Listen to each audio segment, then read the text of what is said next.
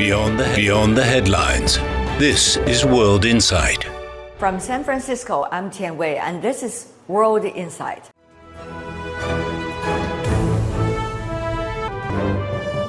So, how are we looking at the state of the economy of this region? And let's be fair here for a second. The amount of trade between the two countries and the importance of the two countries to the world, very, very important. So why then put us in the fix, uh, in the zero-sum game?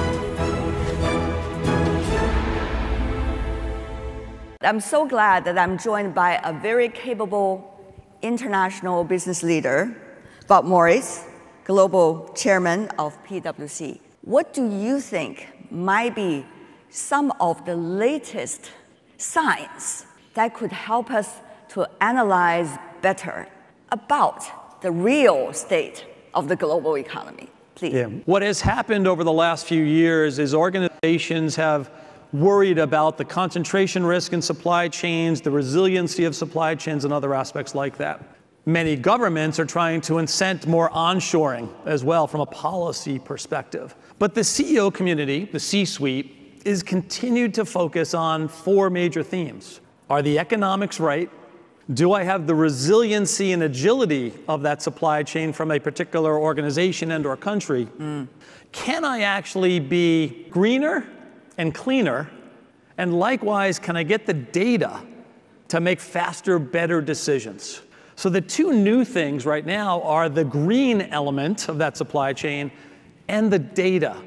And that's where digitization, technology, and AI will be really important for management teams to think about how can we create opportunities for people to use our supply chains, mm. either corporates or the countries that are actually providing them. Right. And that's where the upside is going forward for countries and companies.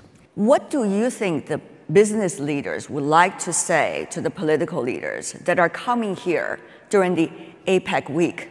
What is likely to be the common ground between the business community and the political leaders? So, so, let me take this from three angles. First, as it relates to particularly the big elephant in the room, the China US relationships, what we're looking for is a, a de escalation and more bringing the temperature down in terms of a little bit more normalcy. It can never necessarily be totally normal, but a little bit more normalcy than mm-hmm. the tension filled world that we've had, particularly over the last year since we were last together.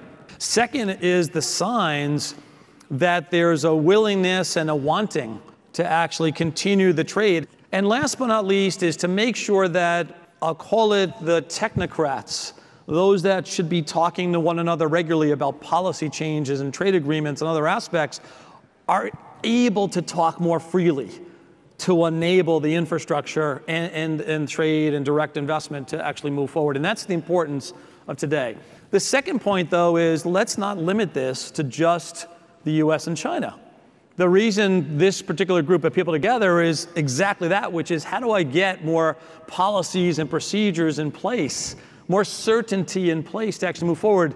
And last but not least, is the third element here is how do you indicate the signs of the direction of travel? Because when you're making decisions on supply chain, you're thinking about not only the conditions that exist today, but the conditions that will exist over the next three, five years, because you're looking for that stability. What does it take to have real dialogues? Yeah. The reality is, though, you want to enable trust. And trust means you have to deliver on what you committed to deliver previously. And that's equally as important. So it's one thing to have dialogue and discussion, but it's another thing to execute and deliver against that dialogue to enable future trust so the foundation is even stronger right. moving forward. So as we sit here today, the one thing I would say is discussion isn't good enough. It's the execution of getting things done that's going to be equally important to enable that trust to continue to sustain itself. Mm. Having said that, though, how are we going to set all of these conversations with the backdrop of the Asia Pacific? As a business leader, I would say for PwC and for that matter, all of our clients, we see a lot of upside in the region.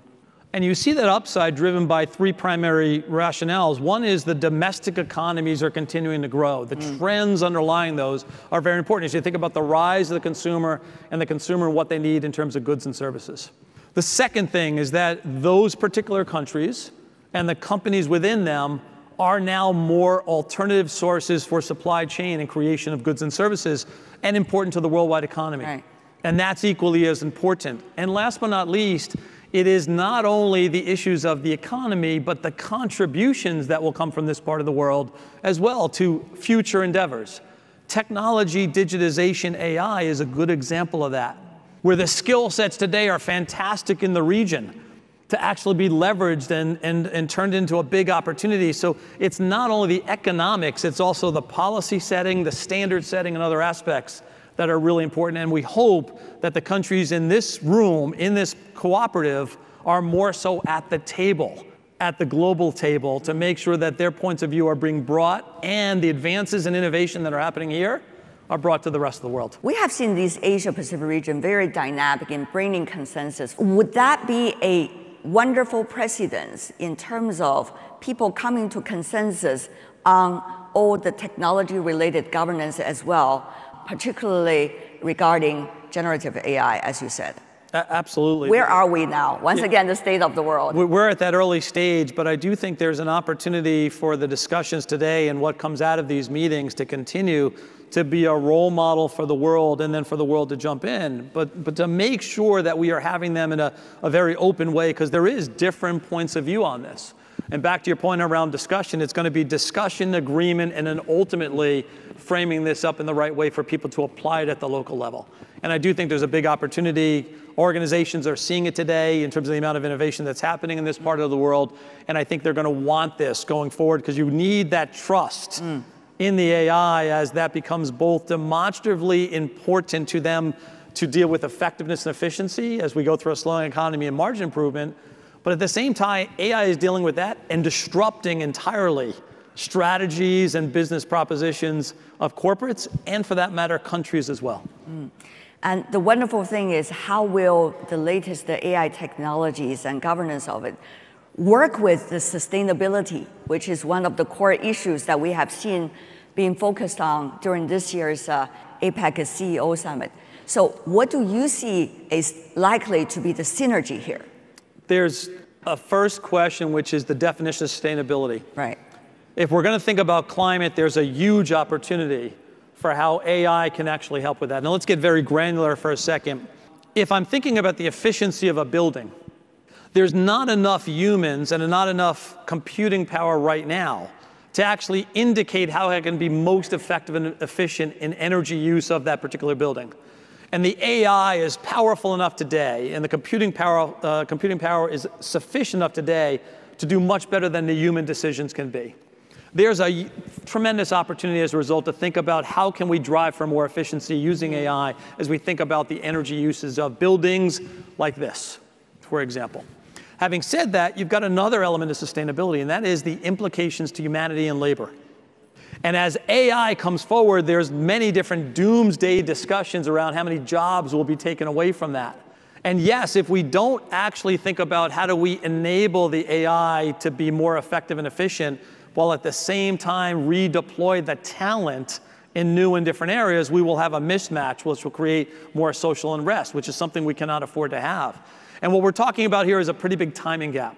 Humanity has proven over time, anytime there's a large scale transformation impactful on labor, we have historically been really good sometime thereafter of what figuring out what to do with that excess labor capacity and put it into new and different ways. Mm-hmm there's an equal need to deal with that innovation as much as it is the use of the AI to think about the supply and the demand of talent. So when we think about sustainability, we should be thinking climate clearly, because we're not doing enough and we are far behind, as will be evidenced in some of the COP discussions coming up. But let's not forget the implications to labor, workforce, and humanity overall as well. We see geopolitics changes so much over the past few years, and that people are wondering whether we should wait for decisions coming so called from the big powers, or rather we should have parallel passages with different players trying to play their role and trying to bring consensus together. Of course, this means a lot of different chemistries. You know, which one to you as a business leader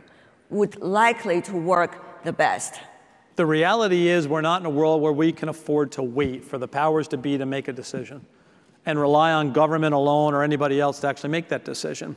Innovation at the local levels cascaded up and then ultimately scaled up is the way to make progress. And what we see in the world today is the business community even more so, the, the concepts within the business community actually driving the innovation, be it the deployment of capital in the AI space or the deployment of finance in the climate space.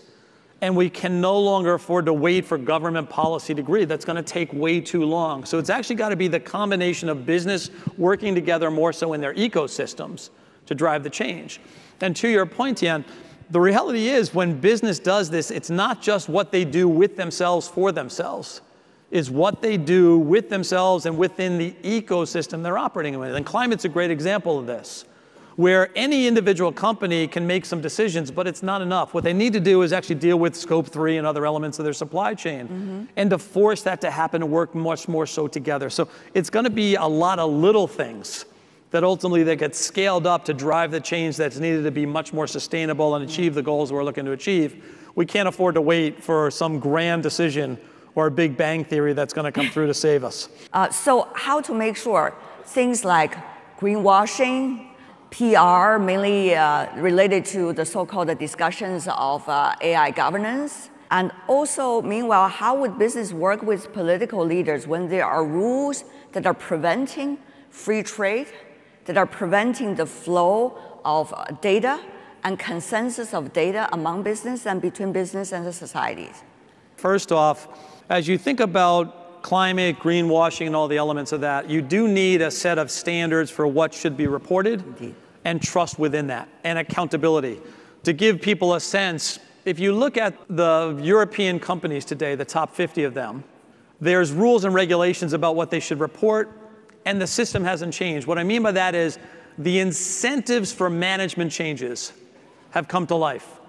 What is really interesting, Tian, if you look at last year's discussions, only one of 50 CEOs had their compensation impacted because they did not meet the green objectives. One. So it either tells you we're not putting enough emphasis on that, or our setting of the goal was way too low. What do you think? Which one? I actually think it's probably a combination of the two that actually gets you there. But the reality is, you have to change the entirety of the system. What is the strategy at a, at a senior level within the C suite? How are you incenting the right behaviors? Are you having the right necessary data to make the better decisions? Mm. And how can you survive and thrive? What's interesting in this part of the world, almost 60% of the CEOs in this part of the world believe their businesses are not going to be sustainable if they don't radically change in the next 10 years. Mm. They're going to have to move with speed. They're going to be very agile to deal with these policy decisions that are changing radically and are uncertain. And it's going to be the benefit of those leadership teams that actually are most agile to take advantage of opportunities and mitigate the downside risks. They need better data, quicker decision, less bureaucracy. I'm going to say that's going to be important for corporates as much as it's going to be important for governments. Mr. Moritz, it's always a pleasure. Thank you very much, Tian. Thank you so much. Beyond the, Beyond the headlines, this is World Insight. What does this region mean, Asia Pacific, in terms of bringing the best to the state of the world? Mr. Prime Minister, from your perspective. Hmm. Thank you, Tianwei. Um, should always start with the easy questions, not the difficult ones. I'm familiar with Tianwei for a number of times, and, and thank you for this opportunity. It's the August Assembly and um, important players and role. Uh, you start with this question about the role of political leadership. There's a lot of, this, uh, of, of, of, trust deficit among political leaders. And you want uh, a vibrant democracy and to promote development then the role of the private sector, captains of industry, becomes more pivotal, more relevant, more critical now than ever before. And APEC remains to be one of the more significant and has to play a dynamic role. There have been naysayers, uh, negative perceptions, but I still believe APEC is like the rock of Gibraltar. It has a role, it has to succeed, and this is one forum that we have the opportunity to engage effectively. Uh, to my mind, we in the Asia Pacific look forward to this engagement because it would be an immense benefit to the region and to the world. What do you hope, exact hope, let's just put it this way, that this meeting could bring to the discussions that we're having right now? We talk about inclusivity, we talk about globalize uh, and globalization. We have to accept that uh, the uh, global situation, geopolitics, has changed. And um, we, Malaysia, for example, in the region, do acknowledge that. China has a role and has to be engaged effectively. There must be effort, greater effort, to ensure that it is uh, part of the global community. And, and um, well, there is competition, fair. Um, but uh, this engagement, for example, between President Biden and Xi Jinping, to me, it is critical because it should give a clear message that we are here to be able to work together and trust each other to resolve uh, serious problems, climate issues in Ukraine or Gaza. There are too many contentious issues in the world, and you must try and engage, uh, accepting the fact that they, you may not achieve all the desired results, but mm-hmm. this engagement is important to, to, to try and establish areas that we can work together. Countries like, like Malaysia and ASEAN cannot be forced to, be, to see the world and the big powers in the Cold War mindset. For the benefit of countries, emerging economies, and also for the West and the East, I believe that the solution is, of course, greater collaboration.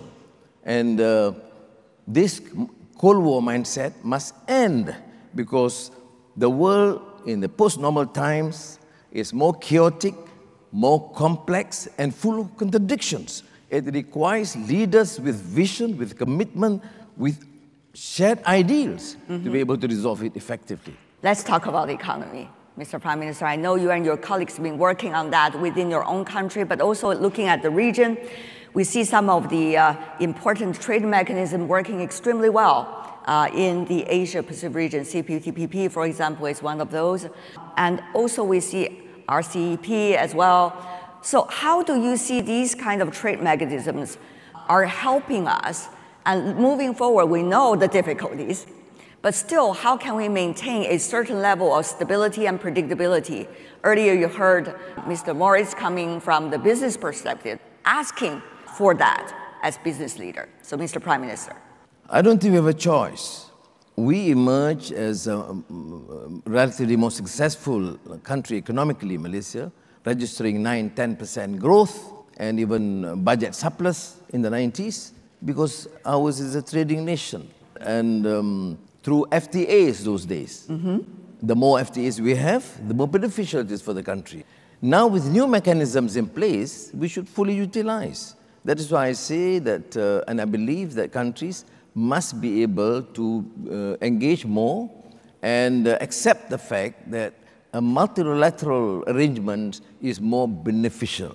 And multilateral arrangement means that countries cannot be marginalized or discriminated for ideological reasons, for other reasons, uh, issue hegemony, whatever. So I, I, that is my position.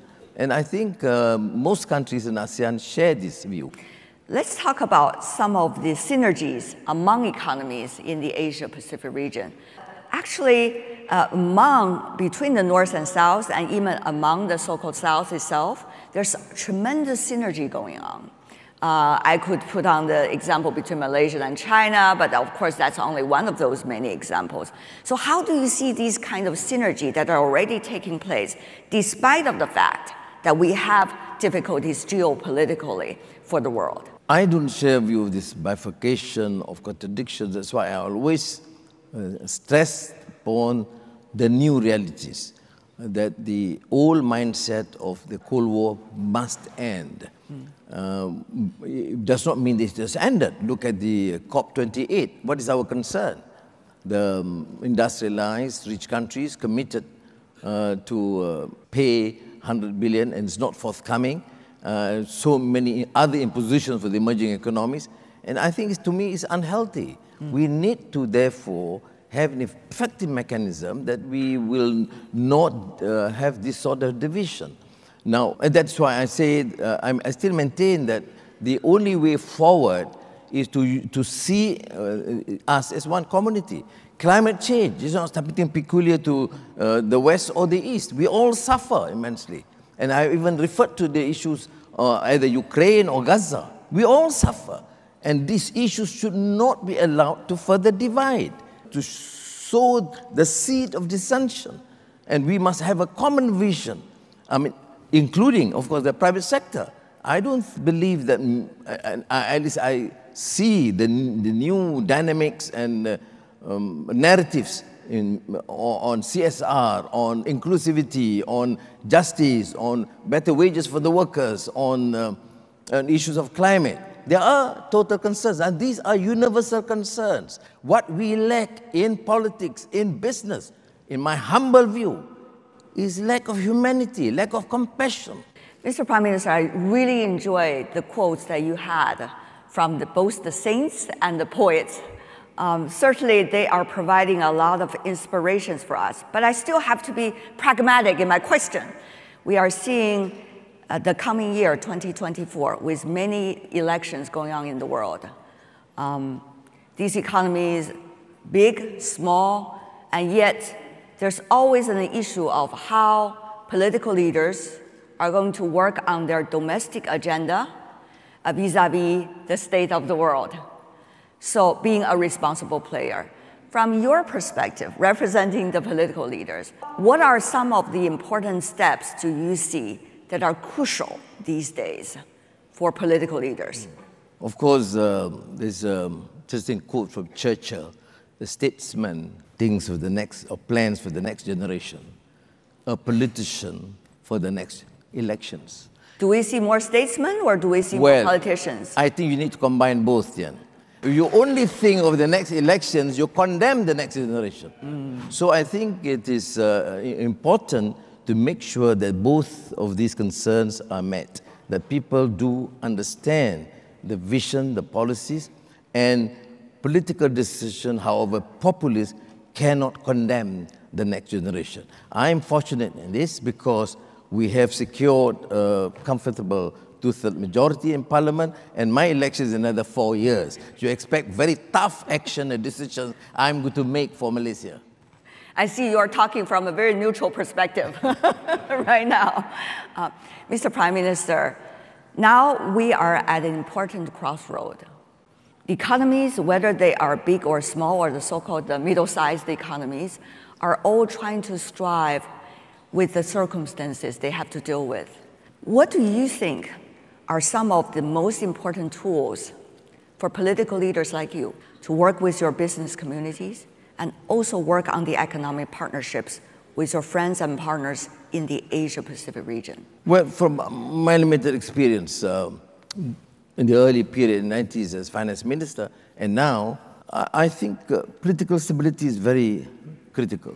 But clarity of policies is what is required. Mm. Consistent, clear policies, whether it's energy or economic program or investments, etc. Then, of course, effective implementation.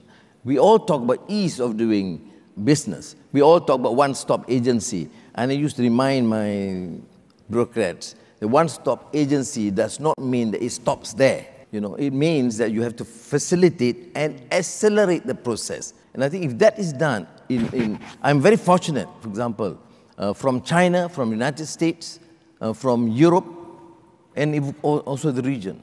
We have established or record investments far exceed our projections. I'm talking about real huge. And this signifies a confidence in the private sector to the way we, we decide policies and we do business. My take, based on our past experience, is good governance. We must be tough on policies and tough against corruption and this uh, way of doing business, uh, squandering public funds to enrich the, those in power.